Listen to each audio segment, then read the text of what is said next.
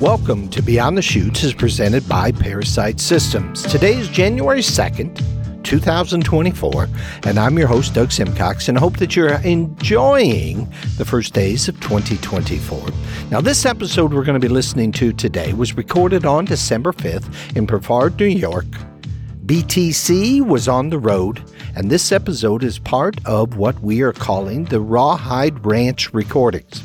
And sitting at the table with me was my co host, Mr. Sam Swearingen, a saddle bronc rider, winning the North America Rodeo Commission Championship two times, a stock contractor, a rodeo coach, a mentor, and an all around guide.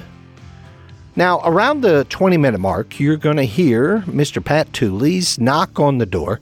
His episode will be one of our next Rawhide Ranch recordings to be released. So, Sam and I are talking about the events of rodeo the rules, the regulations, how to score, things to watch for, maybe chute procedures, everything from barriers to mark out rules to setting your saddle right and measuring your bronc rein properly. We hope that you enjoy. Um, I wanted to take just a moment and let's run down through the events and talk about some of the rules and some of the best ways to score, and some various things about the events. So let's start with the bareback bronc riding. As an announcer, I always said this was the most wild and rigorous event, the hardest on the body. Um, and talk a little bit about, if you would, Sam, the the bronc is loaded in the chute, no halter like in the bronc riding. And my job as a competitor is to get my bareback bronc riding rigging on. So, what's my chute protocol typically? Well, typically you would uh, set your rigging down on the horse and hook your cinch or get someone to hook your cinch. Mm-hmm. And which is very simple. They they have what they call a chute hook. You just reach through and grab it uh, and pull it over. It's usually a light metal you know, real heavy wire or something of that nature. Mm-hmm. Um, and some horses do have halters on, Doug. Oh, they do. Dep- Broncs do. Okay. Just just depends on their bucking style. Um, sometimes they, if they put it on a bareback horse, it's usually pretty loose and kind of smacks them in the nose and makes them set really? up a little better. Really? Not every horse, you know, okay. probably thirty percent will put a halter on them. Okay. Uh, but the most important part about bareback rigging is when you pull your rigging, you want to make sure it's square on your back and sucks down the same. Um, sucks down here. I'm going, okay, pulls down squarely on his back. So usually you'll pull it from both sides at the same time. Okay. And you want to pull it tight. You know, some of the contractors would gripe and complain back in the day that it, it's too tight, it's too tight. It, I always had the theory, I want it there. Mm-hmm. Mm-hmm. You know, if you hang up, it's going to keep you there. Okay. Hang up, which okay. be your hand stuck in the rigging. Okay. Uh, and you're, you're bucked off. And it, it's much better on the animal if it's tight on their back than underneath Moving around. And okay. Okay. So. Okay. Uh, but yeah, it, it's fairly simple. And the flank man will come put the flank on, and you, you put your hand, which uh, in a handhold rigging, uh, which is about like a suitcase handle, mm-hmm. but all designed to take rigorous punishment. Um, it's holding your weight in there, plus the force of the horse bucking. So it's pretty rawhide handle. It gives just a smidget, just enough to keep it from ripping your arm off. Okay. Uh, okay. Yeah. And the glove fits in there very, very snugly. Um, mm-hmm. They have what they call a bind, and they have changed so much in the last five years. Um, now the bind is more in the front and the back of the rigging than on the. It used to be along the calluses of your hands. Yeah, yeah, uh, yeah. Which would hold you in there. Now it's more on the front and back. They have a big nub at the back of their glove that sticks out about a half an inch. Oh, really? And so when they do it, they'll really put their hand forward to get that nub in there. And when they lock it down, it's in there. Okay. So, and it's in there. I mean, you. Yeah, you're you're tied in there basically. Yeah. Now, it, it helps them hang on to the horse, but if you're not doing your basics right and you get bucked off, you are in trouble. Yeah. So it, it, it locks you in there, and to unlock it, you really got to get your elbow forward. So if yeah, really push it forward, that'll pop that back of that bind out, and then your hands break free, and it, it's off. really a great design compared to the other way of doing it, where the calluses were and the whole Mm-hmm. way up through your hand. At least you can get out of this a lot quicker. Okay. And grip is important. How? Well, the grip isn't as important as it used to be. Okay. because Okay. you're kind of locked in there. But uh, it, it yeah, your arm has to be strong. Yeah. You know, Yeah. not so much for the grip, but for the strength of taking the punishment of the horse. Okay. Yeah. And and for protective measures or injury measures or whatever, you see a lot of tape around the wrist, up the arm. What they do now, um, yeah, they used to, bareback riders used to take and uh, tape it in an X cross, you know, bend their elbow and put it in an X so they can't get their arm straight. Um, but with Dalen riding, I learned they make a mold of their arm, send it somewhere, and they make a regular, Like Piece- a cast. like a cast, but it's fiberglass that fits to their arm and we'll keep it in a bent fashion, and they just tape that on, Okay. and it's a lot quicker and easier on their body because the tape's going to stretch or break if it's brutal. This and this has a little bit of flexibility, and it moves with the animal. And when he he said, "I got to get a thing for my arm," and was explaining to me, I never knew anything about it. you Wow. know. Okay. So that's one of the things that's changed, and it has allowed the bareback riders to ride so much better. and and reduces injury. Yes, Okay. Because you're not hyperextending your arm. correct. Okay. Um, now, basics of rodeo. Before I go there, before I go there, basics of bareback bronc riding, I should say. Um, you also notice a lot of these guys are wearing the neck collar that goes around behind them, supports the back of their head, and always with everybody's riding it right now with a flak jacket or with a vest, rodeo vest, right? Protective vest.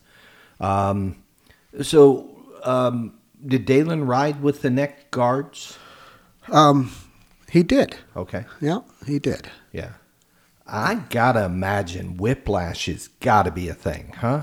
You know, I had it happen to me in the bronc riding where I seen stars while I was on their back. While you were on the back. And in the bareback riding, it's got to happen all the time. I seen Dalen get knocked out once while he was riding. Yeah. And uh, yeah, whiplash is a, a huge, huge thing. Okay. No helmets, still riding with cowboy hats. Still with cowboy hats, and I think that's the right way to go. There, there is no, unless somebody could show me different, I'd be open minded to it. But the weight of that helmet with that kind of jerking on their neck and their I see. would would just, yeah, I, I don't think you could do it. Okay. Okay. So I'm on the back of the bronc. I've got my hand in the rigging. I've got my bind set. I'm literally locked in. Now I'm, I'm sitting straddling the horse, right? Sitting on him in the hor- in the sitting position. What do I do next? Well, yeah, walk your hand up to the rigging as far as you can get. You try to get up over top of the rigging. With your butt. with yeah, Okay. and uh, that way you can stay close to the animal. Yeah, most guys bend their knees up. This is something that, uh, well, it, it was around when I was riding quite a bit. Uh, they used to start on the slats and then swing and hit, spur the horse out that way, which is a rule, the mark out rule. Mark out rule. You have to have your feet in front of the horse's shoulders on Yeah. the first jump out In contact. in contact. Yeah. And the way they do it now is they bend their knees up, and as that horse moves, they just reach down and put Grab their feet over their Yeah. horse's shoulder. And the idea of that is to pull you down to the rigging so the horse doesn't run away from you, Okay. leaving there and bucking. Okay. And the mark out rule if I fail to have my feet in that position on that first jump out, Yeah, nothing else matters. disqualified. Yeah. Wow. Okay. Um, And after that, the spurring motion. What what what's the official? And let me back up. The priority official. and Let's say there's two priority officials. Half of the score comes from the bronc, just like in the bull riding. Half of the score comes from the competitor, the cowboy, the rodeo athlete. Yes. Right? Um, and the judge is going to be looking for what from the bronc. How high he kicks is the main thing. How well he gets off the ground with the front end. Mm-hmm. And if he has any change of direction. Mm-hmm. That means if he moves to the left or right through that more difficult to ride. They're, they, they go on difficulty to ride. Okay. I, I say that, but in the same token, if you have one that goes straight away and just flat jumps and kicks and isn't that difficult, and mm-hmm. you can shine your ride up, usually you will win compared to somebody that rides one that is hard to ride. that is hard to ride. And the scoring then, they're looking at the spurring motion of the cowboy, the body position, how well he or she remains in control. Very much. Uh, they, the spurring motion is from the horse's shoulders back to the rigging. To the rigging. You, want to bring your feet from from the horse's shoulders back to the rigging, and you want your feet to be in the horse's shoulders before he hits the ground. So you want that means you're ahead of the horse. You're in control. You don't want somebody that is counting on their bind and laying off to the side to lock them in, where one leg will spur better than the other.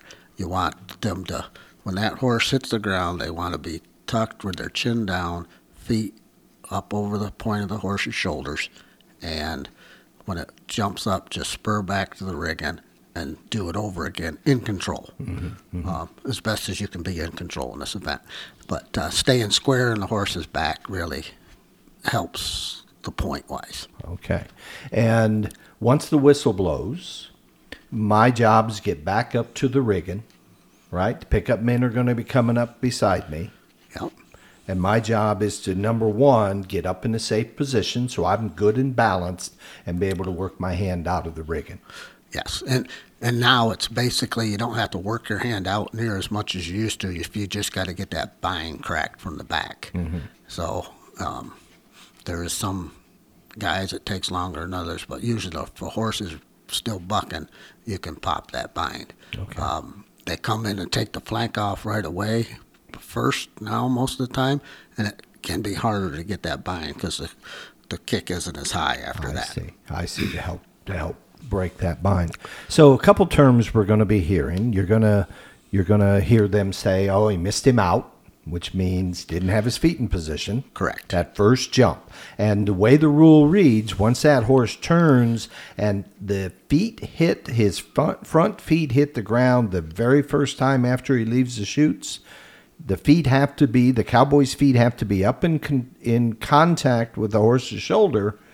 Uh, if he drops one, if they aren't quite high enough, the pro official is going to mark him out or miss him out. Correct. Okay. Yep. And then it's a no score. Yeah. And everything was not. The next thing is you can't touch the horse or yourself with your free hand, Okay. Just like the bull riding. just like the bull riding. okay. Yeah. And eight seconds. Eight seconds. Okay. Um, and then one of the other terms is going to be the the horse beat him out, which means Well, usually means he missed him out because the horse could have dropped down and ducked out from underneath him, or else he just wasn't as fast as the horse was. Okay, Know? They were okay. a little behind. And that doesn't happen too often at, the, at this level um, that you're going to see at the NFR. But it, it still happens, you know. And even if a horse really rares out of there, you still have to have him. Yeah. You know, unless now, unless he follows you somehow, you hit the chute gate, the back of the chute, or something like that, and they can say, okay, it was a free roll. okay. Or if the animal stalls or doesn't come out clean, Okay. Um, they passed a rule a couple years ago, which I think is smart. If one turns out backwards, it's an automatic reride. Okay. and you can either take it or not. Mm-hmm, Mm-hmm. And yeah, I seen, I flanked a horse for Sean Graham at the Dodge Circuit Finals. Tim O'Connell had. I'd never seen the horse before. Sean wasn't there. I get a phone call about five minutes before. Can you go flank the horse? And well, what do you? What's he take? What's he do? You know, just flank him. And the horse turned out backwards, and you can't flank them because usually the flank goes around the rider's neck, so you let go of it. Okay. okay. And okay. he didn't get a reride. Oh wow. They, I don't know if they missed him out or whatever, but I bet you dollars to donuts that's where that rule came from. Okay. It's an automatic reride. It's a good rule. Yeah. Yeah. Okay. And and in terms, and this is going to apply to to the bronc riding, the saddle bronc riding as well. The horse was heavy or a lot of drop.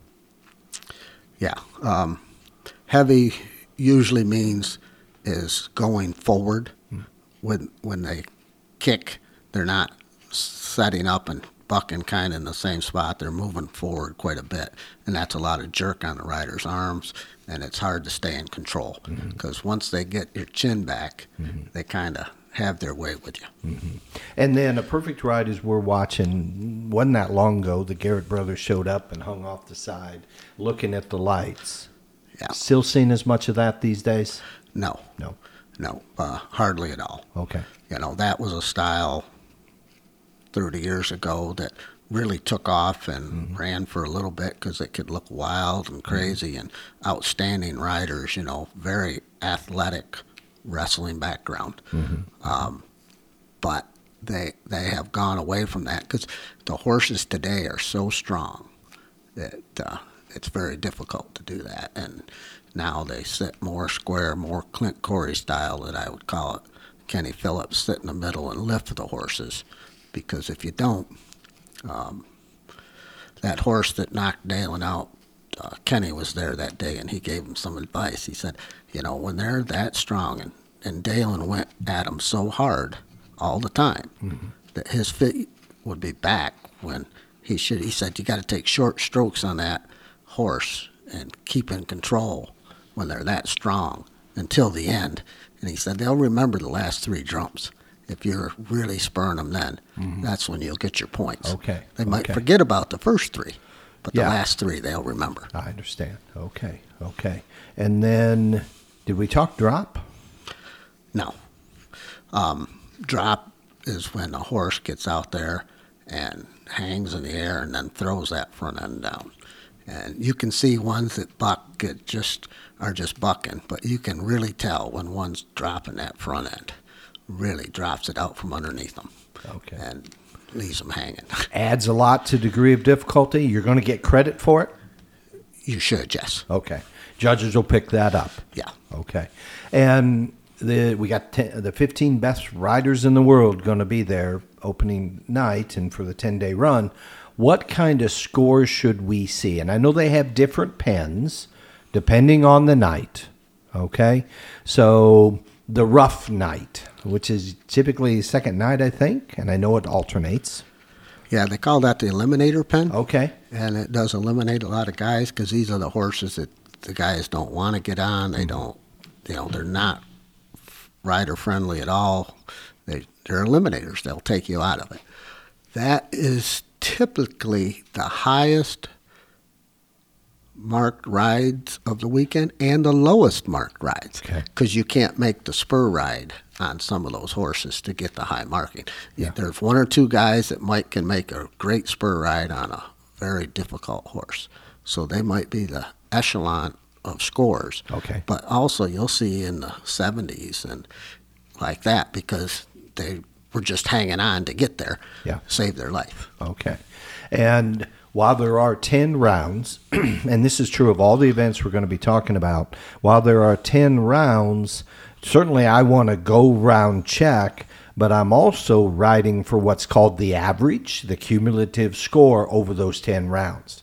And that pays big money if I win the NFR average. Yeah. And that's something that you shouldn't look at, in my opinion. Mm-hmm because you can look ahead and uh, forget about what you have at hand. Okay. Uh, but it will take care of itself if you take care of your your horses. Yeah. And and what kind of then they have the TV pen, which are the ones where the guys get to really show off. They fit well. Yeah, these are what they call the rider friendly horses that uh, just jump and kick just what you want to make a, you know, 23, 24 points per ride. I don't know if they give out many 25s, but today's world they could because these guys are so incredibly talented. So they do. we're going to see scores primarily in the 80s. 80s and 90s. There'll be some low 90s Will we? because uh, okay. you know, if one really sets up and shows off, it, uh, yeah, high 80s, low 90s. Low low 90s. Okay. So let's shift to let's say in the horse ridings. Uh, let's go to the saddle bronc riding. All the same all the same rules apply. Eight seconds. Uh, ride with one hand, but now instead of being locked into a rigging, I've got a hold of a bronc rein. So set me up in the chute. They run the horse in, may or may not have a halter on based on the horse that comes in, but my job's to make sure it's got a halter before he leaves the buck and chute. Yeah, uh, usually they come in without a halter. You Okay. put, you get a halter from the stock contractor, and it has their brand on the halter, and you put your rein on it and put it on the horse. Sometimes that's a challenge, especially on young horses. There won't be any of those there. Um, but then you have to put your saddle on, and there's a procedure that I always went through. You know, um, when it was time to get the halter on, I'd take the saddle and I'd set it on his back, standing up, and then just ease it down on him. Move slow without all these horses are broncs, and the slower you go, the more confident it is for them and you, because uh, they just feel more at ease. And uh, pulled it down the same way. Uh, two people, not everybody does, but uh, a person on each side just kind of pulling it down square on their back. The hardest thing is to, well, in the old days, the hardest thing was to, if it was a huge horse, keep it up where when the horse left there, the saddle wouldn't slide back. If the saddle slides back, everything tightens up and you can't get to the front end very good. I see. So um, you want it tight enough and to hold it up over that where you set it on the horse so it'll stay there. You measure your stirrup length over the horse's neck, you know, uh, about a half a stirrup, quarter of a stirrup over. So when you mark them out, back to the bareback riding thing, um, you're not past the horse's neck. You, you make a usable mark out to pull you down into that saddle. I see. Okay. Okay. Um, and after I get my saddle set, and and uh, tighter versus looser based on the horse, Uh, yes, back cinch. back cinch.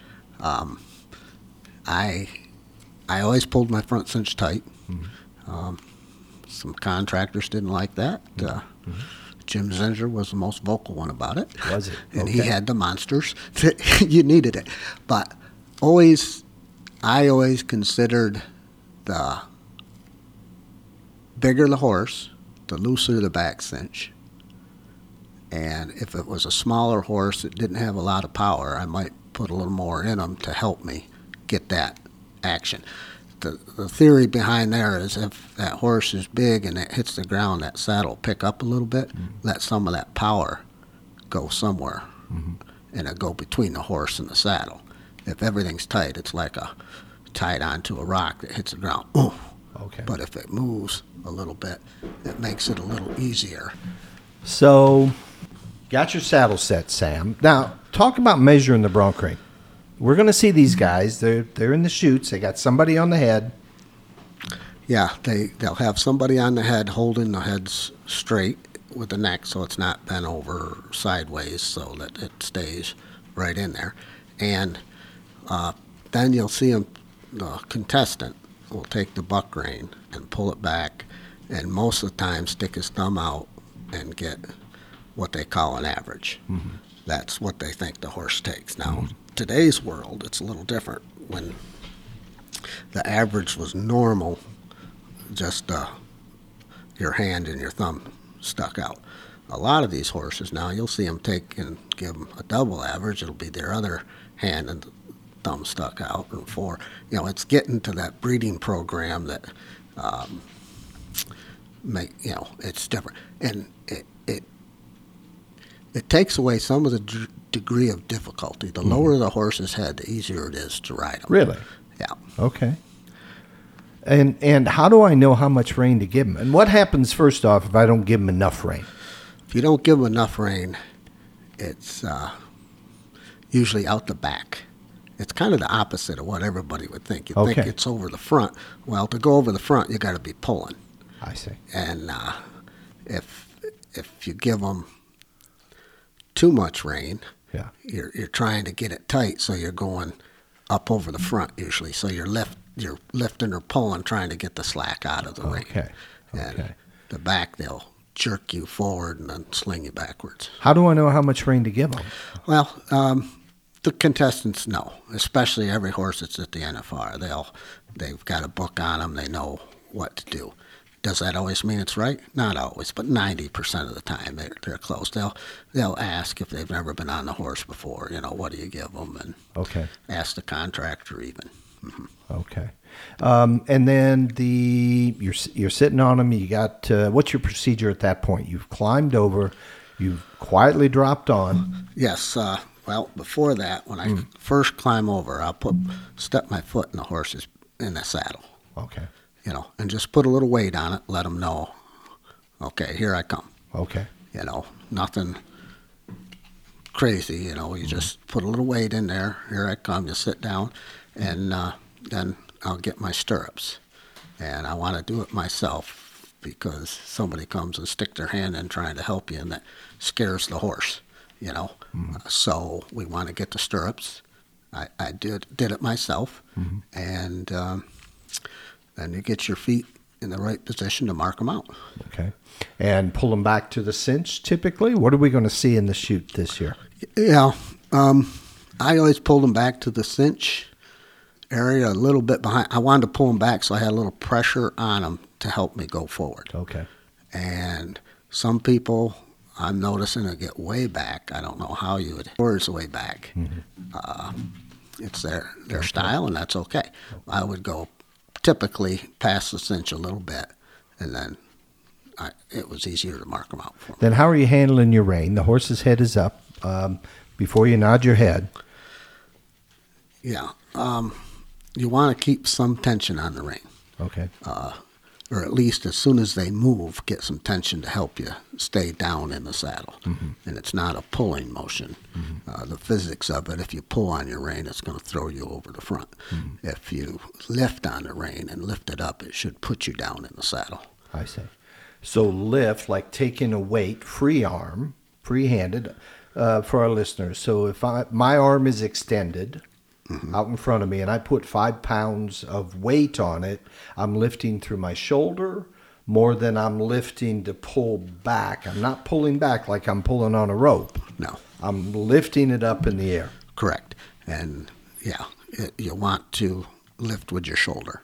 Some people elbow out. I always, on really nice horses, I would get pictures with my elbow out because it was easy to do. But rank ones, I wanted my elbow in and lift towards my left ear. I rode right-handed, to put you down square into the saddle. I see. And then as you're lifting, is that so with your elbow in, you're you're flexing your arm up, your hand up. Correct. And I say elbow in, it's just more across the body. I see. It's really not in. And Okay. When I teach the young guys, I say elbow in, and they'll be like you just did. Yeah. No, that that's not. It's across the body with a fluid motion, Right. Did you want the rein always in contact with the bronc neck if possible? if possible. Okay. And uh, spurring motion, so from the back of the saddle to the front. First off, we got to get out on that first jump, mark out rule. Yeah, mark out rules the same. Uh, feet have to be over the horse's shoulder in contact. Uh, when he hits the ground, the same rules. If one turns out backwards, if one stalls, um, you'll see now they have a back judge at these rodeos, these bigger rodeos, which is such a great idea because the judges out can't front can't see if the horse follows them, and uh, that back judge uh, can say, "Oh, he followed him. He gets a free roll." Okay, okay. And then the spur in motion um, from the from the very first time he puts those front feet on the on the arena floor. I've got my feet up in position. I'm held in position, and then we go from there. Yeah, if, if your feet are up in the position where you marked them out, then you want to do that same scenario over till the eight seconds. Okay. Back from the back of the saddle to the up above the neck. Same same thing. Easy to say, hard to do. Hard to do. Spur in motion. So, but it may come all the way up by my seat of my saddle when that horse is breaking over. Yeah, and that's not a good day. Not. you don't don't want to sit on a st- on a spur, do you? No, you don't want to sit on a spur or a foot or anything. When Yeah. they're, they're coming back up over the back of that saddle. There's a lot of things that can happen. You can definitely sit on a foot, and it'll 90% of the time throw you right out of there. Mm-hmm. Or even if not, as you're going forward, you're catching that saddle and it's slowing you down. I see. So I uh, see. And on either the horse has an extremely lot of drop or your saddle's not just right. And it's such a fine line adjusting these saddles to get them just right. okay. And when you say adjusting them, the binds and how much pressure is on your legs when they go back. Yeah, they got two sets of binds on these saddles, uh, front bind and what they call quarter bind, which is under the seat, that uh, shortens up your your stirrup stroke. With the quarter bind and the front bind makes it tighter for your going forward to the front of the horse. Okay. Too tight though, and you're bound up and you can't get there. Too loose, and you're going back over the back of your saddle. So when I get behind on a bronc, one of these NFR broncs, Big trouble. big trouble. Yeah. Hard to pick back up. Yeah, unless they, you know, unless you're really, it's very difficult when Swimming they're bucking upstream. that hard. When, you can almost see it when they're bucking that hard. It's so hard to catch back up. Yeah. So riding a horse like that at this caliber we're talking, we're going to see Thursday night. Riding horses like this, spur ride makes it easier or harder? Spur ride's the only way to do it. The only way. The only way, because if you don't do it, you're going to get bucked off. This Okay. caliber horse. Okay. Going to, You know. it helps take the power away. You're just you're just in rhythm. It makes everything easier. Okay. Everything. Okay. And I say you're not going to ride them. They they do hang on to something Yeah. like that. You're not going to place. You know the the one rule that's different in the bareback riding and saddle bronc riding is uh, you're supposed to use dry rosin on your saddle and only dry rosin. Ah. I think it is a thing of the past, Yeah. But it uh, Yeah. that's a rule. But when you rode, it was it was dry rosin, like a pitcher uses out on the mound. Right. I'm not saying that's all I ever used, but that was the rule. That was the official. That's all I ever used. Yeah, yeah. do as I say. Teams of pens, right? The eliminator pen. Hard to ride, hard to track. Gonna really test these guys. Good ride's gonna be worth what? It'll be just like the bareback ride. It will great, be. great rides, 90 plus, and there will be some of those, Okay. and there will be some 60s probably because these horses will be so out of line, so hard to get there on that Mm-hmm. they can't spur them, you know. And a few guys will make the whistle just just by try. Mm-hmm. And TV pen, same as the broncs uh, Yeah. Barebacks. Yeah. The TV pens are what you go to bed for and wake up in the morning dreaming of. Okay. Okay. Um, and what kind of scores? And they usually place out of the fifteen. Is it six places each round? Yes. What do I? What had I better count on being night after night to be in the money point wise? I would say probably bottom of the pay window would be 85. Eighty-five will be the bottom. Yeah. Wow. Okay. Okay. So let's talk a little bit while we're on rough stock. Talk a little bit about the draw, Sam. Um, I know there's all kinds of concepts here, and I know it depends on the rules that are followed. Uh, the NFR is put on by the PRCA, Professional Rodeo Cowboys Association. Um, so talk a little bit about what you know about how they draw. Well, at the NFR, um, they have five pens of horses. Horses will go twice unless they're in the re-ride pen, and they'll only go once. Uh, but they are set to the way they buck. They try to make it as even as possible. Um, at a regular rodeo, the pens are set up. You can set your pens in the PRCA to a certain degree, and uh, then you can feature so many animals too that have to go. If the so the computer when they're drawn out in Colorado Springs, those ones will have to go in the draw and come out, um, and that's all done in the PRCA through Colorado Springs, the association. You send a list of horses in, which ones you want on which day, and which ones you feature, and they're drawn there. So the contestants can go online and see what they got ahead of time if they want to come or not. Okay. All right. And all the, the broncs, and we're talking broncs, and all the rough stock riding, all drawn at random by the pro rodeo officials, right?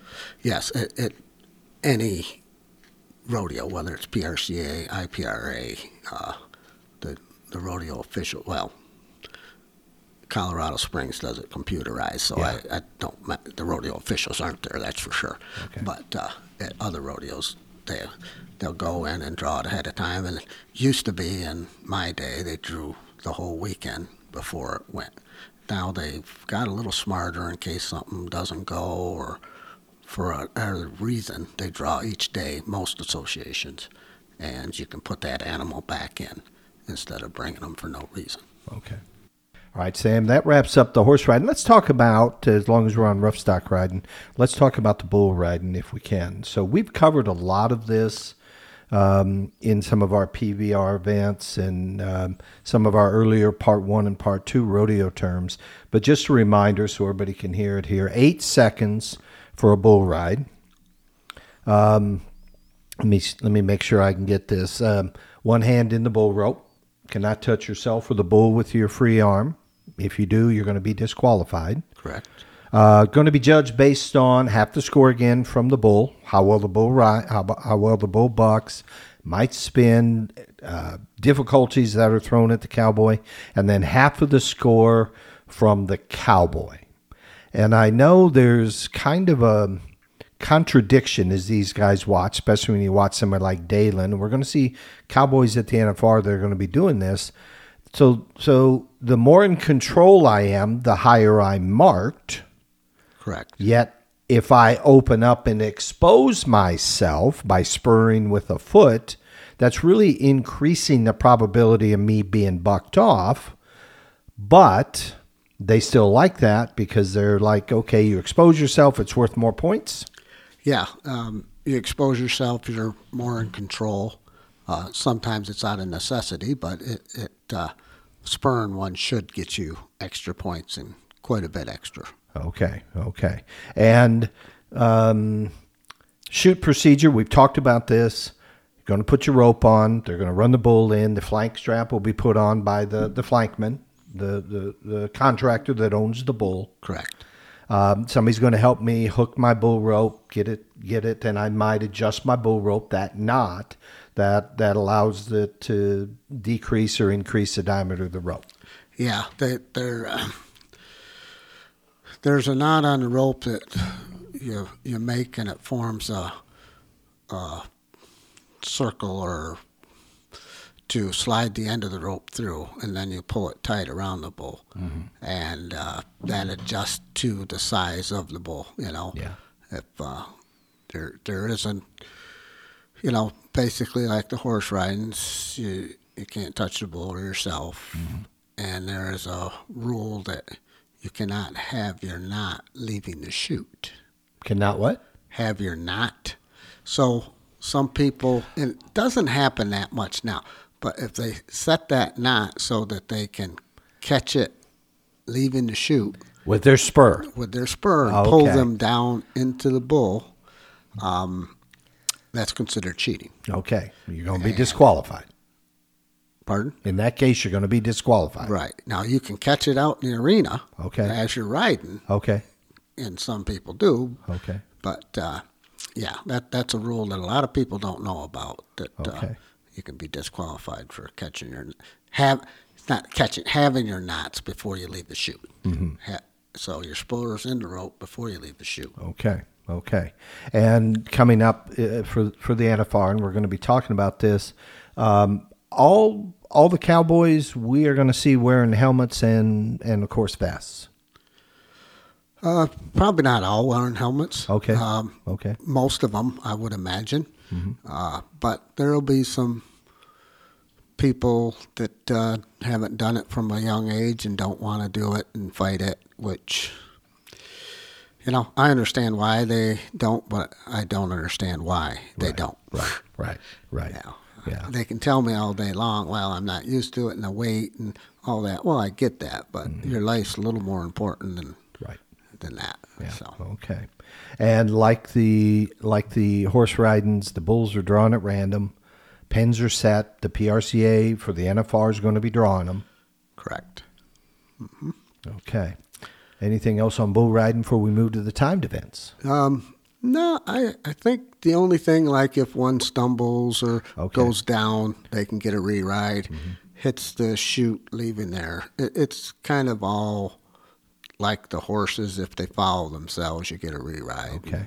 Okay. There. Okay. And scores now, and and I and I'm moving too fast here, but scores. Um, again, you're going to have the eliminator pen, and you're going to have the TV pen.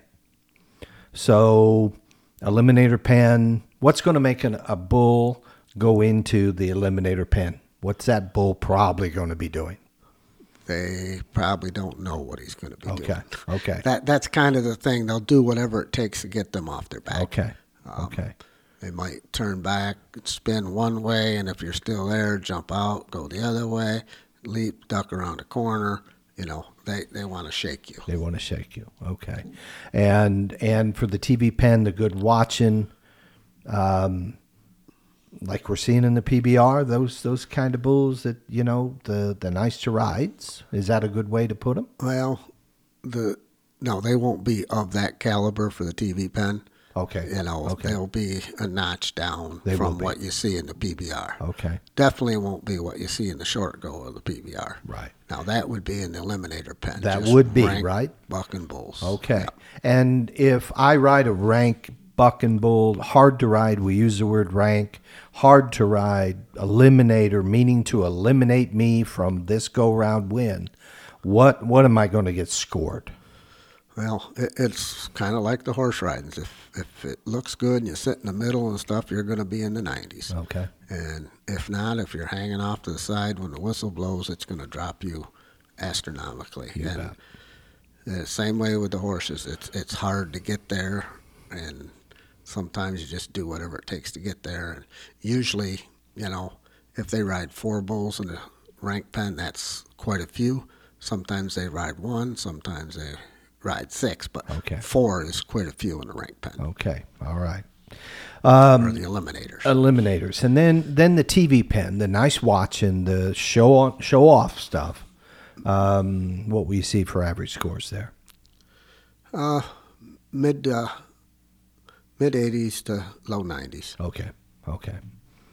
Okay. A lot depends on the ROB, which they call rider over bull. Yeah. and uh, sometimes it can get pretty good if they're just what they want into their hand where they can show off, You bet. You spurring bet. them.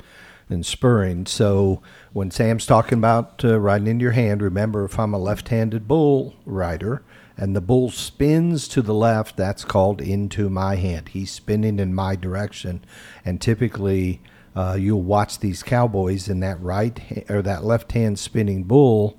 You'll watch the bull rider's right leg open up, and uh, he'll you'll see you'll see uh, a lot of spurring action as he as that bull comes around.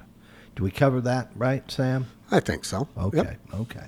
So let's go to the timed event, and uh, we're going to cover the steer wrestling. We're going to talk team roping. We're going to talk ta- uh, tie down roping, that sort of thing. What's unique about the timed event draw? Still drawn at random Correct. for the competitors. What else? What else do we need to know about the draw? Well, the big difference with the timed event draw, I think, in pretty much every association is everything has to go once before anything goes twice. Okay.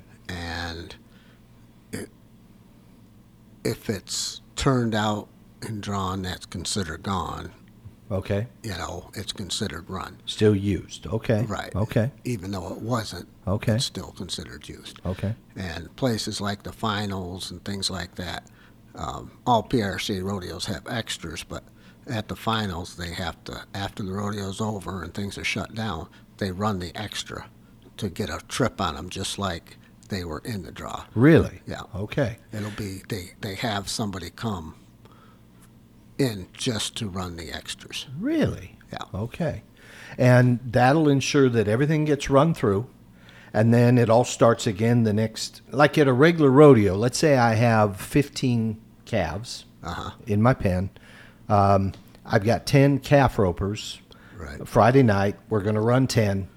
The next day, we got to, in the next performance, we got to run the, the last five first, Correct. right? Then we put all 15 back into the pen. No. No. You run the next five first, Yeah. and then you put the other 10 in that went yesterday. Okay. That way you're not running I two see. head the same day. Uh, that makes sense. That makes sense. So my pot's always 15, if you will.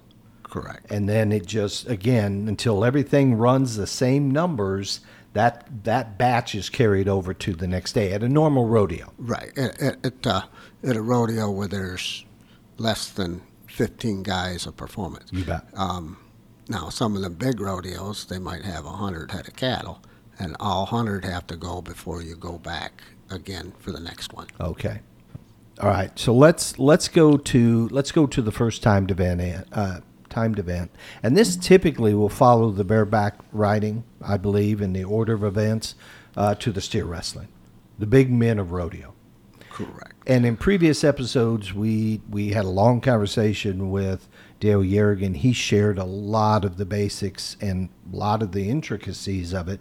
But just real quickly, we got a barrier, right? All timed events, whether it's team roping, tie down, calf roping, uh, steer wrestling, we have a barrier that uh, is used. Its main intention is to give a head start to the steer or the calf.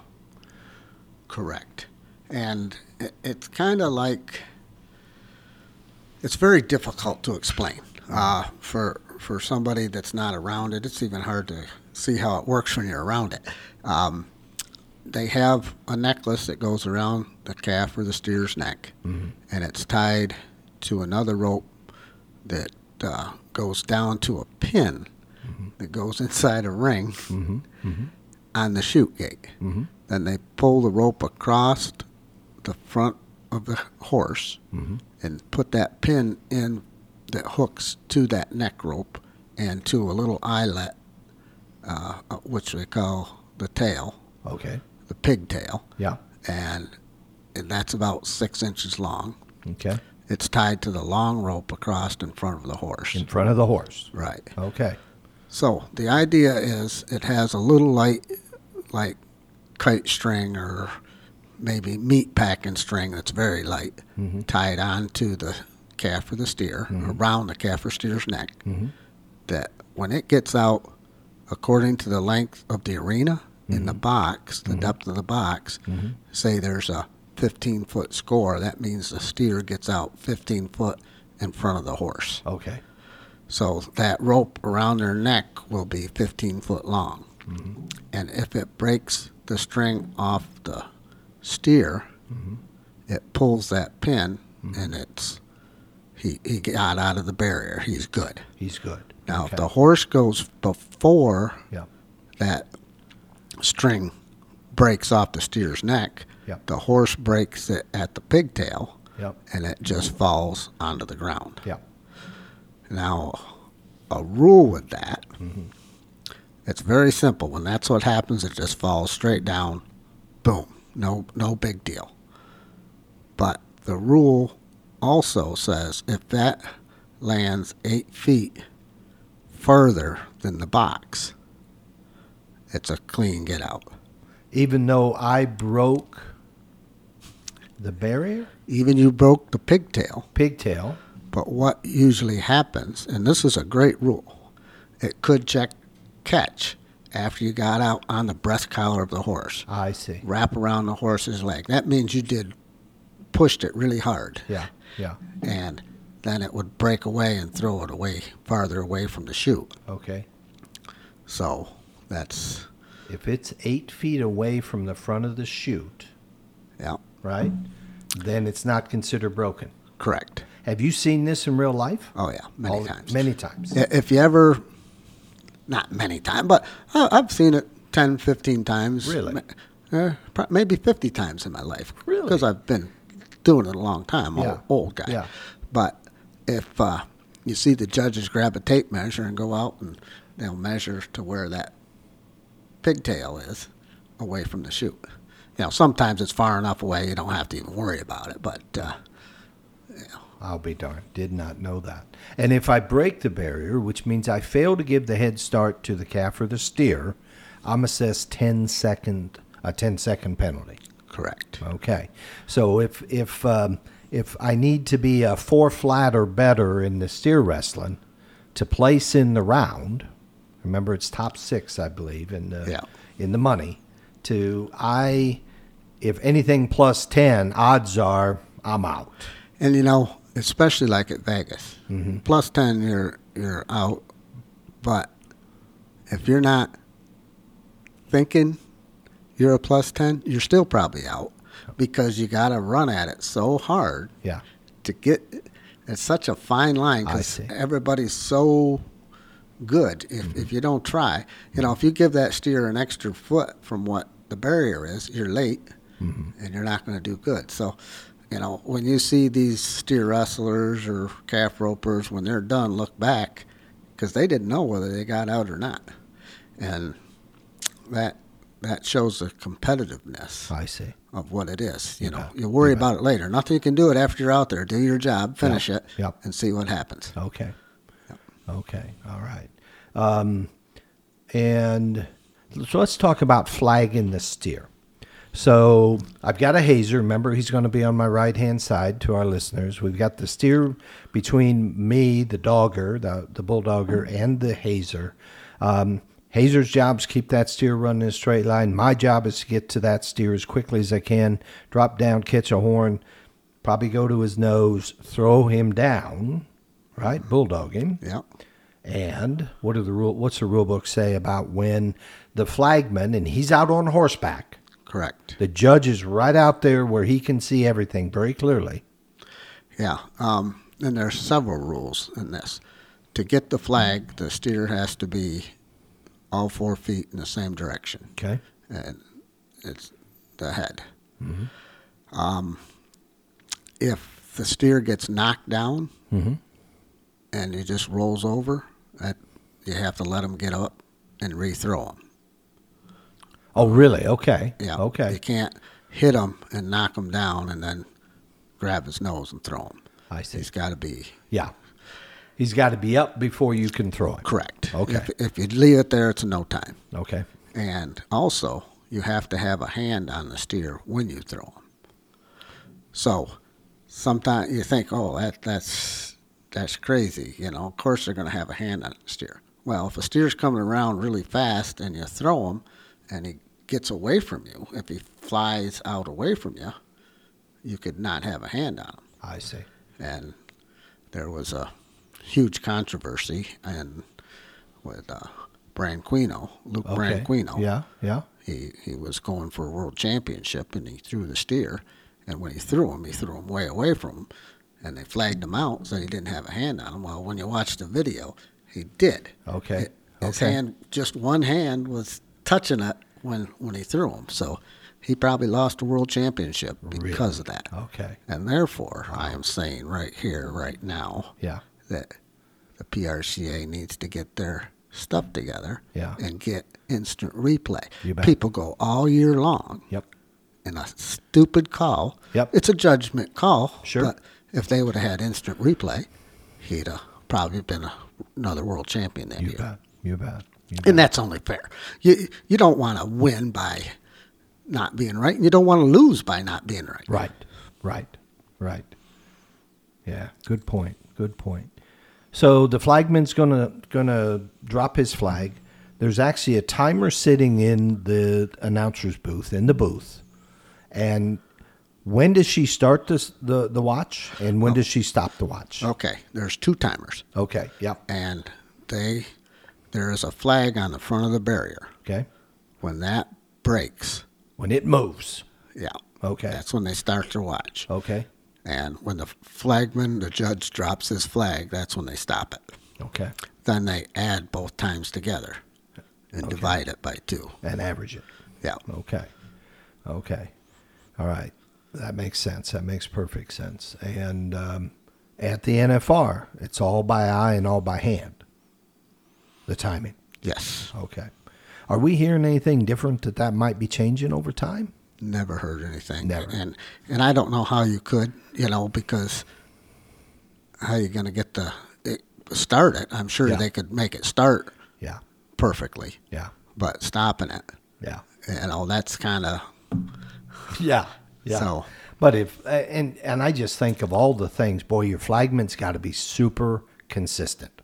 Super consistent, and they usually are. Yeah. You know, um, if there's a lag underneath them, they don't get a flag until it's that's what they're looking for. Yeah. And they're when I judged and flagged a little bit, I didn't like it, but when I did, I was always very kind of slow Okay. because it was like, okay, it's good. Okay. And as long as you did that on every one, it would Everyone make a who cares. You bet. As long as you're consistent. And it's hard to do that when somebody is really making a heck of a fast run, and then it's like, oh wow, Yeah. Yeah. but, oh, okay, they're good. And and I mean that's what this is going to be, right? You're going to have you're going to have 15 guys running so incredibly hard that to be consistent is so important because you could see a sub four second run at the NFR. Oh, oh, yeah, Yeah, all the time. all the time. Yeah, every, Yeah. every probably every round there will be a sub four second. And we're a tenth, and they just go to tenths of seconds, right, right? So if I'm a three seven and you're three seven, we tie. correct. Okay. Um, where a tenth of a second makes a difference between winning first or winning second. In some cases, winning first or winning fourth because you had three people come out in that 3.7 second run. Um, at, that's just got to be nerve wracking and it's just got to be super, super, super consistent. You know, and I'd like to see them go to hundreds Yeah. because there is so many that are so close. You know, that Yeah. would split it up a little better. Yeah. but uh, you're talking a hundredths of a second too. You know, if you ever played the stopwatch game and Yeah, tried to hit yeah. it, you know, it's hard to do it under seven one hundredths of a second. Oh, for sure. Absolutely. I got it down to four, but it was Did almost you like, really? how the heck did you do it? Yeah, You do it again. Get close again. Yeah, do it again. Yeah, Yeah, yeah. Try to repeat that. And your judges, your pro officials are all- there's there's you're going to see a pro official back at the barrier. He's going to be on the ground. Yeah. He's going to be monitoring that barrier. He's going to know very quickly if something's broke. And then you've got your other official up on horseback in a position where he can see the throw, see all four legs, and do and uh, and drop the flag when it's appropriate. Correct. Okay. Yeah. Okay. All right. Uh, let's move to team roping. So this is the only event in sport of rodeo where there's a team. Wrestling, it takes a team to get it done, meaning a hazer. But in team roping, you are running for two different world championships. If I'm a header, describe what a header is, Sam. Well, the header is the guy behind the barrier Mm-hmm. again, and uh, he has to. He's kind of the quarterback of the whole thing. Sets it all up. He has to rope the horns, the half head, or the whole head. That's the only three legal catches Okay. in the head and side, and then he turns the steer off. Hopefully. Um, without weapon real bad in the back end, and it hops off where the heeler has good timing to mm-hmm. rope mm-hmm. the back feet of the steer. Okay. Now, when the header makes the catch, the rope is not attached to the saddle in any way at that point. I mean, he literally steps up on his horse with his entire lariat. Correct. And after he makes the catch, he will dally off around the saddle horn, depending on where that steer is in relationship to his horse. Right. Yeah, and it's called dally team roping for a reason because you have to rope it and dally around the horn and turn the steer off, and uh, the heeler has to come in rope, hopefully back both back feet, and then he has to dally off. They have to turn and face each other in a nine, uh, seven, an L or better position Okay. To get the flag. So the ropers, after they, after I catch the head, I'm going to turn around and face you. After you make the catch with the heels, you're going to tighten him up. You're going to be facing me. So we're facing each other with the steer in between us, more or less to that L position you talked about. And we're going to stretch that steer just a little bit. Yeah, you- you're gonna stretch the steer out for mm-hmm. doctor or Brandon. Is basically the thing. Now, everything was really close in there, Doug, but the header ropes the steer, turns off, and then the heeler ropes the heels, and the header does not turn until it comes tight on Really? the rope. Okay. Because if he does, the leg will drop out. I see. You know, if he turns too quick, something's gonna get loose instead of get tight. So, talking about a leg dropping out, thanks for that correction of the positioning of the of the header. What happens if I only catch one leg? It's a five second penalty. Five seconds. Yeah, so you can have a total of 15 second penalties in Right, the team roping. right. 10 second barrier, 5 second leg. Okay. Okay. And dallying, these guys wear gloves.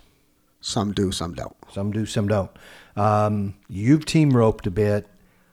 Potential injuries, getting thumbs and fingers in between that rope and that saddle horn. Yeah. Um,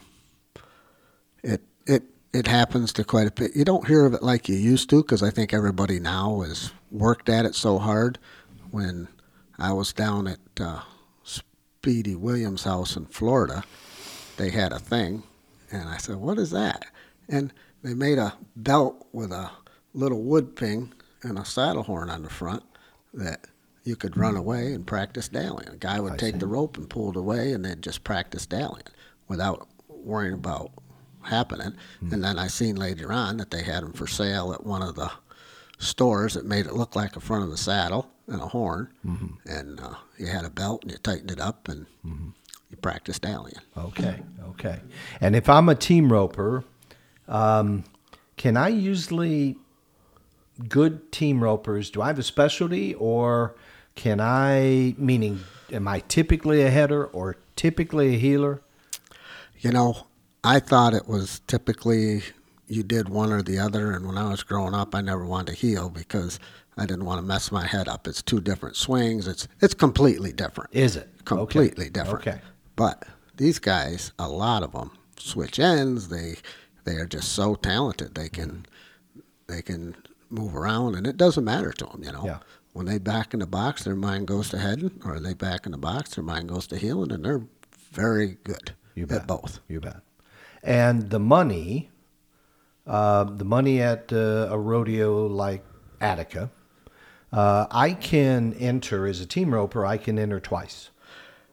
In some associations. Okay, In the PRCA, you cannot. you cannot. No, Okay, you can only enter once. Okay. Uh, a lot of the associations you can enter twice, Mm-hmm. but you either have to trade change partners Mm-hmm. or switch ends. switch ends, which means if uh, you and I are going to rope together, I say first run I'll be the header, you be the heeler. Second run we're going to switch positions, switch ends. Correct. You're going to be the header. I'm going to be the heeler. And somebody else is going to pocket all the money. And probably so. probably so. Have you seen, um, as, as as you bring that up, have you ever seen that happen in real life, where two guys switch position and they happen to win first and second, Yes. or trading partners and win first and second? Yes, quite, quite often. Quite they're really good. They, they, yeah. Okay. Okay. Um, okay. On the team roping, is there anything else we missed on the Uh, team? only other, there's a rule in there. Yeah. Mm-hmm. Boy, we're coming up with little rules all over the place. There's a rule in there called the crossfire rule. Crossfire. Okay. Okay. That means the header ropes a steer, and he has to be in tow behind the heading horse before the heeler can rope the feet. So, if the heeler, if the header ropes a steer Yeah. and dallies, and the heeler comes in and ropes it before it is turned completely off and in tow, that's a no time. That's a no time. That's a no time. That's a call to crossfire. called a crossfire. Very judgment. Yeah, yeah, yeah. Ah. Will we see that the NFR? These guys are beyond that, No, No. You, you, you, you because the pressure is so good, and they're and it- moving so fast. yeah, and, and it's the judge. Yeah, You know, yeah. Um, they got somebody last year, I remember, and Really? I kept. Of course, I had the thing of watching it slow down and all this stuff. We can all say the judges are what they are. Yeah. But it's a tough, tough deal. Yeah. And uh, yeah, we, uh, you could very well see the crossfire. And now, a couple things I wanted to say, like the WCRA, which is another, it's not association, but a group of uh, investors or something investing in the rodeo. I really Mm-hmm. don't know, but they do not have a crossfire rule. Okay. You can do that. Okay. Um, going back to the rough stock, your mark out rule is not a disqualification; it's a five second penalty Five. or f- five, Five point, points. five point penalty. Okay. Okay. And a broken barrier is a five second penalty Not instead 10. of ten. Okay. So, what do you think of that? What do you think of the plus five for the bronc riding for the horse ridings? You know, I I wish if they're not going to have instant replay where you can do it, they'd do away with that because it is so controversial. Okay. Okay. Um, it, I was I was old school. You got to mark them out. You got to do this. You bet. But when you watch, I watched somebody lose the world by they said he missed them out, and there wasn't no way. yeah. You know, they worked their whole year to get where their whole life, no, not just their whole year to get Yeah. there. Yeah. And they got beat by a, a bad judgment call. A bad judgment call. And I know the IFR, We're, we're we've talked about the International Finals Rodeo in January for the first time ever is going to have the instant replay, instant recall replay, right? Yeah. So where I can, the way I'm understanding when we talk to Dale, I can if I believe if they miss me out, I can walk over and hit a button or request that they do a replay.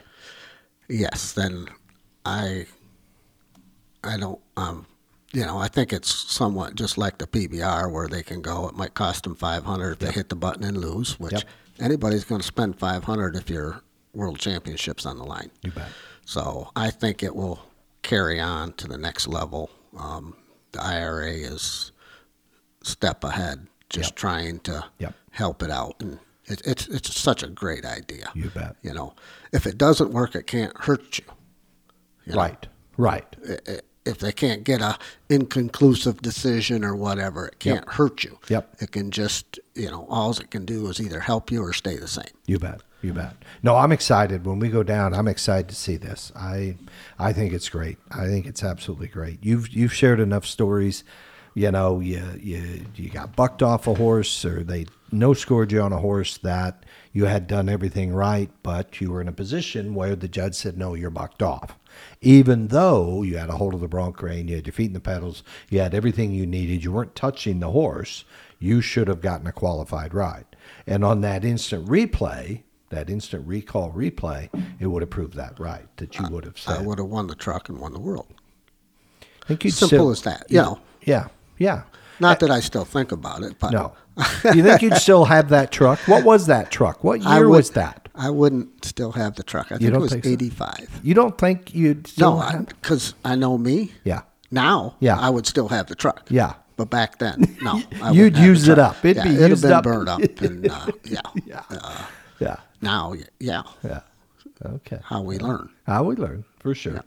Uh, then the final timed event uh, is going to be tie down calf roping, right? Tie down roping. Um, j- draws, same thing. We've got the barrier, uh, same barrier rules. However, the calf roper is going to line up where the dogger lined up and the team roper that set the pace lines up to the left of the livestock, to the left of the steer. In the calf roping, you're going to see the calf roper line up on the right hand side of the of the calf. So the calf's going to be to his left side Correct. right? He's going to back in the box. He's going to. They're going to stretch the time event barrier. All the same rules, same same way of tripping the barrier, same way of breaking the barrier. Um, what else? Um, yeah, it, it's all the same, it, the barrier situation. Um, and these guys are so fast now and so good that they how they handle their slack i- is so important. If they can just hold it and stand out there a little bit and take the lot of the jerk off the calf and take that in their own arm, and it does two things. It spins the calf around. He's still standing when they get there because if he's not standing, they have to get him up. Cost you time. And it slings you down the rope towards the calf. So now you're instead of five feet in front of the horse, you're ten feet in front of the horse Okay. and then you're quicker that way too. Um, they have what they call the jerk down rule. Yep. Um, yep. Yep. call it Good rule.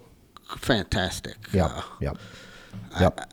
yeah, if we want calf roping, it's you know they're little babies, and Mm-hmm. you want to keep them on your on their feet and Mm-hmm. be fast. But sometimes you miss your slack. Sometimes things happen, and Mm-hmm. uh, they. It depends on the ground rule whether you're disqualified or Mm-hmm. what happens. Calgary has gone a step farther, and I really like it. And actually, all of Canada, I think, has gone to this. If you knock them off their feet, it's a no time. In any way, shape, or form. Any way, shape, or form. Okay. And 99% is intentional or whatever. Unintentional, I'm Right, sorry. right. Unintentional. Right. And uh, it's a no time. And uh, also, they're kind of ahead of us in that Mm-hmm. area. And, and the calves have to be worked a lot different and better and Mm-hmm. be more prepared for when you do that because it's uh, it, it's harder for the contestants to, to do that. Mm-hmm. And also in the steer wrestling, they up in Canada they cannot dog fall. If they dog fall, if they don't kick straight out, um, it's a no time. When they when they flank the calf down. No, in No. the steer wrestling. Oh, steer wrestling. Yeah. Oh. that oh. means if a steer would fall on the wrong side. Yeah. Yeah. where you'd have to thr roll them back over. They say it's undue pressure on the cattle. It's a no time. No turn time in Canada. Yeah. Okay. Okay. All right. Another good rule because usually you won't win any money and you're fighting with them. Yeah. So so after I make the catch and I and and you're spot on with these rules. I I I'm excited that Canada is leading the way that way. Um, after I make the catch, you're going to see me bail off on the right hand side of my horse, typically. So I don't have to get off on the correct side, which is typically the left side, getting on and off of a horse. And the reason for that is I don't want to duck under that rope. I want to be able to get there as quickly as possible, correct? Takes time. Takes time. Takes time. Yeah. Uh, yeah. And like my son Colton, he roped Kaz and uh, he was left-handed. Yeah, And yeah. we should have broke his hand and made him rope right-handed when he was young. okay, Uh, okay. But and, and we didn't know enough about it. Yeah. You know. Yeah. We got educated through the years with Yeah. it, and he roped very well left-handed. Yeah. But by the time he stepped off the left side, ducked under the rope, he was a second longer Yep. than Yep. what everybody else was. So now he went to tying left-handed. Okay.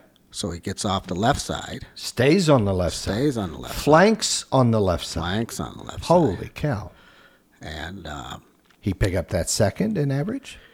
you know, he he didn't stick with it competitively long enough to to see how much better he got. I think it was it'd have to be confusing. Yeah. Yeah. you know, Yeah. really confusing. Yeah. And the other thing is the calf wasn't used to being tied on that side, so a lot of times they would fight more. Okay. So it uh, it was two strikes against you. And and speaking of fighting, the calves, well, they're going to struggle when you put what's called the piggin string.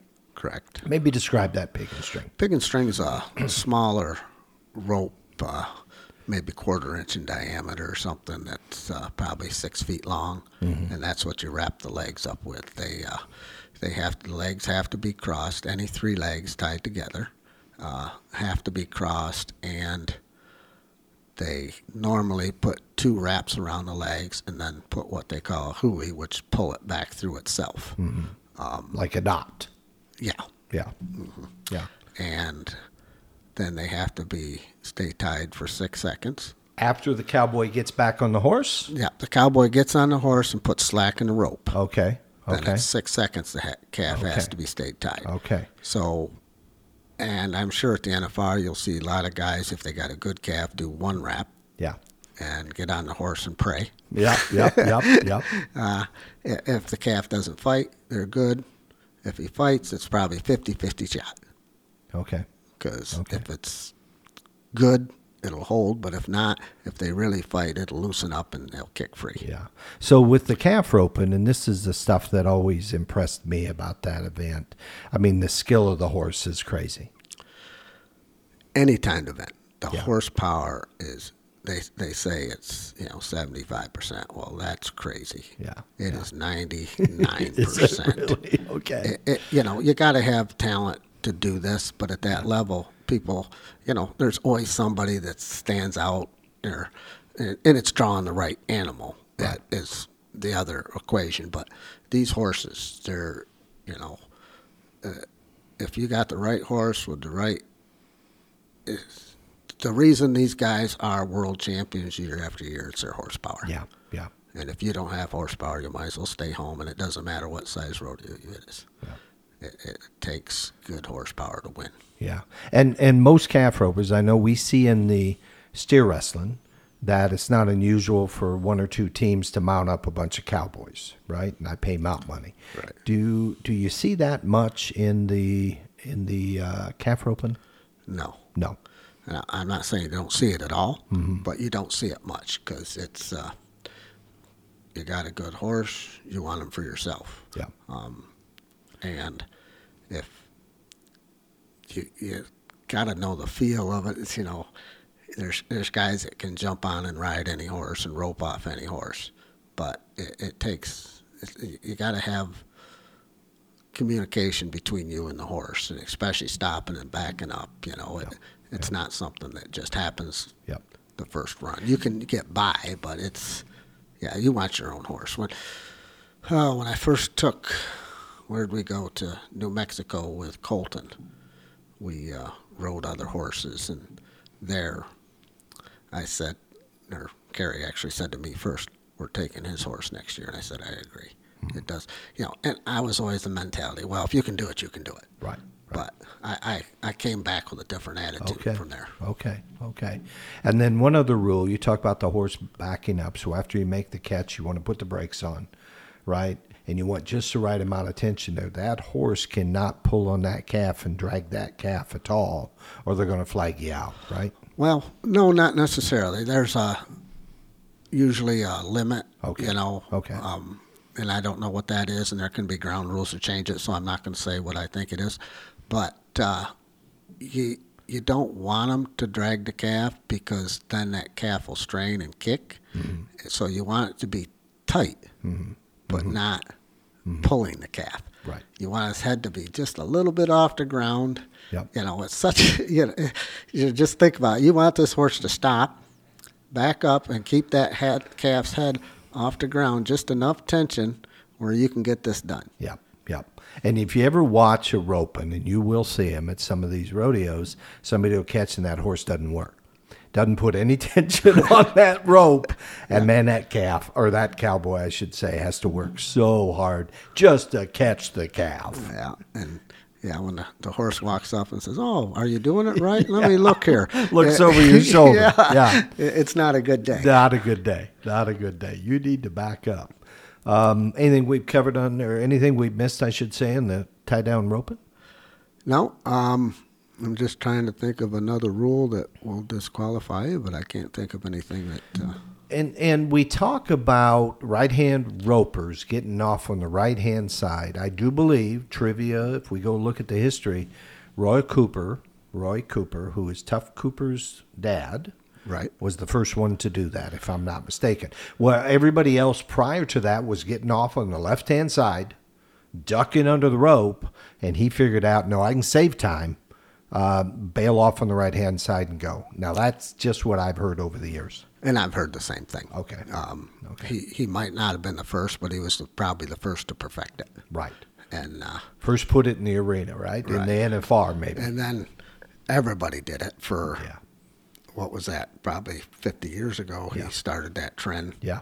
And uh, then it went on to everybody doing it. There was a calf roper that came up, several time world champion in the IPRA, that roped left handed and tied right handed. What was his name? Do you remember? Tom Walker. Tom Walker. Okay. He uh, outstanding roper. Then he went on to make the NFR, roping left-handed, ducking under the rope, and tying the calves when everybody else was getting off the right. So if he would have been right-handed or tied left, it's hard to tell how Yeah. good he was. Yeah. Yeah. Because you're almost losing a second when you duck. It, it sounds crazy, but you're almost losing a second ducking under that rope. So, what kind of times? And I know the barrier is shorter because the arena is shorter. What kind of calf roping times might we see? Well, it's gonna take an eight to place in the top six. Just an eight. Well, some rounds it'll take a seven. Depends Okay, on the cat. okay, okay. Somebody is going to be in the Eight sixes. seconds. No, let me just back up. I'm sitting from the time I nod my head. The watch starts when I get to the barrier. The stopwatch starts. Yeah. I've got to track the calf, catch the calf, get dismount, flank the calf, tie the calf, what they call groundwork, Yeah. tie the calf, throw my hands in the air. That's when the stopwatch is going to stop. And I got to do all that in eight seconds or seven seconds or less just to be in the money. Yeah, probably eight seconds to be in the money. Okay. Seven to get a win on some rounds. and Okay. it will take a six second run somewhere through the weekend. You will see a sub. I- you will see a sub seven second run. I would put money on it. Okay. Maybe not the ranch, but I Yeah, would yeah. put money on it. Yeah. I'll be darned. You realize when I just described it, how he, what he had to do in seven seconds probably took me twelve seconds Yeah, I to was to say it. 15 probably. yeah, Yeah. probably so. Probably so. Yeah. Crazy, crazy how you know. And we talk about muscle memory and all this stuff happening. You can't think all the pieces through and to get it done in seven or eight seconds. It, it's got to be reaction. Reaction. Yeah, yeah. All right, then the final event we want to we want to we want to get to is the cowgirl barrel racing. Uh, it is a timed event. I shouldn't say it's not a timed event. It is a timed event. We got three barrels that are going to be set up, and you're going to run what is called a clover leaf pattern. So what that means is there's two barrels, one on each side as you run in. There's one barrel on the very far end of the arena. They're set back away uh, from the arena wall. They're going to be set very specifically in their positions. So if I were to come in and knock a barrel over, they can put that barrel in exactly where it needs to go so that when you run next, you're going to run the exact same pattern as what I just ran. So if I start to the right hand barrel first, I take that clockwise. I then go to the left hand barrel across the way, and I'm going to run that counterclockwise. And then I'm going to run up to the third barrel, and I'm going to and I'm going to do another counterclockwise around that in the left hand direction. And I'm going to run out now. no flags, No. no timers, meaning no people. It's going to be set up with the eyes. I know Right. backup. I know backup. They're going to be set- exactly. okay, Exactly. but all electronic and to the thousands seconds, I think. Not to the thousands, 100. So it's going to be a fifteen point two three, something like that. Okay, so yeah, that would be to the hundreds. Yeah. And yeah, they there's a marker in the ground, Mm-hmm. uh, rope usually, and they put the center of the barrel over that, Okay, and uh, they, in all three spots. So Mm-hmm. it, it's uh, perfectly precise. No. Um, some Pretty associations have it on the outside, so you can pull it up right I see. exactly perfect. The PRCA, it's in the se- center. Well, PRCA, the WPRA. I'm sorry. Okay. It's by a different sanctioning body. Even though they're running at a PRCA National Finals Rodeo, the Women's Pro Rodeo Association, right, Is the sanctioning body is the the sanctioning body. So Yeah. the PRCA itself does not have does not offer up cowgirl barrel racing. Correct. If you do a PRCA rodeo, you do not have to have barrel racing. Okay, okay, But uh, yeah, it's precise and it is with electric eye, Mm-hmm, and uh, starts when you run through it. Start stops when you run back through it. Mm-hmm. Very technical and needs to be because they're within one hundredths of a second Mm-hmm. Absolutely. all the time. and if I knock over a barrel, Five second penalty. if I knock over two, 10 second penalty. So five a barrel. So I could go in and, and wipe out all the barrels and have plus 15 no matter how fast I ran. Yeah. Okay. And if you go off pattern, it's a no time. Uh, so for some brake reason pattern, the horse yeah. stops and goes around the barrel the wrong way or something freaky happens. Yeah, Yeah. it's a Yeah. it's a no time. Okay, okay. Um, and you'll see the they've got helpers out there that rake after every run, Yes. right? Try to keep the ground in as good a condition. How do they determine which cow's girl is going to run first, second, and third? I don't know. Okay, It, it it is not a random draw at It's not. first. There might be a couple rounds. It is. Uh, okay, I think the first go round starts with the winning girl. okay, Then after a few rounds, it might start with the in the middle of the pack, and then at the bottom of the pack. Okay. I, I'm not. I'm not sure how that works, but there is a set way to do it. okay. And that matters what position I run. The in theory, once the ground is worked up right before the barrel racing, I'm running on the best ground I can run on at that point. That is The theory. theory and ninety percent true. Okay. um, as it goes on, the more girls, you know, the deeper the ground gets, the harder it is for the horses to get out of it. Is that's precise that, uh, it, it- you know, if that takes a hundredth of or a tenth of a second off, you you've cost you money. So, and I, I'm kind of curious. They made a rule that they have to work the ground, uh, like after so many.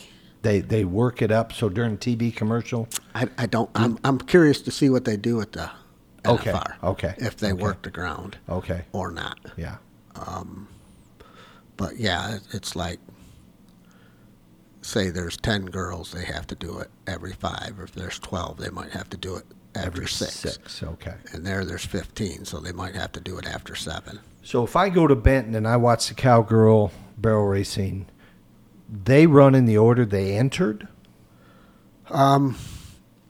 Yeah, it's a lot more difficult than that because you, Okay. you have like a bet in different days, a different performances, how you get up. So, uh, and most of that's done computerly. oh, it is. Oh, it is. Okay. They might uh, put you in. They draw it through the computer when you run. Oh, okay. Okay. Yeah. All right. What else do we need to cover on the cowgirl barrel racing? Anything you can think of? No,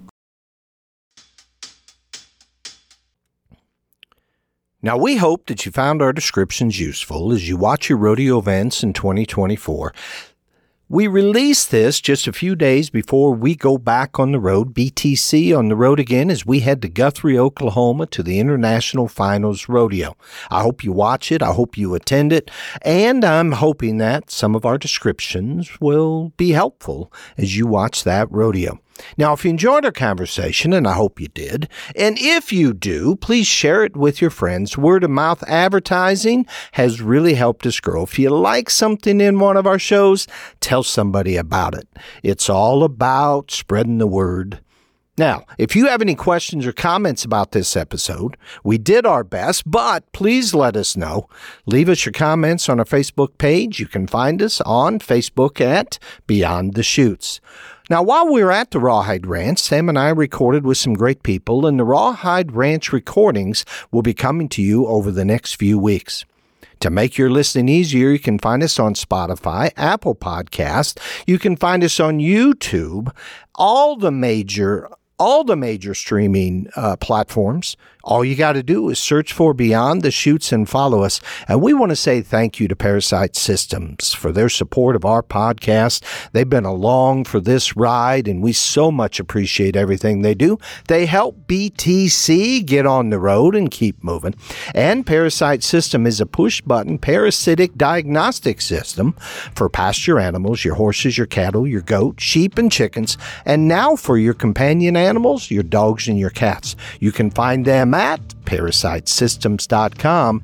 And remember, we've got a coupon. I hope you use it BTC023 for ParaSight Systems, and you will get 50% off your test kits. We want to remind you, let's test before we treat. Let's let's go hunting with the right kind of rifle and be very specific about what we're looking for. You can find them at parasightsystems.com. This is Beyond the Chutes. I was with Sam Swearingen for this episode. Until next time, this is Doug Simcox. Thank you for listening.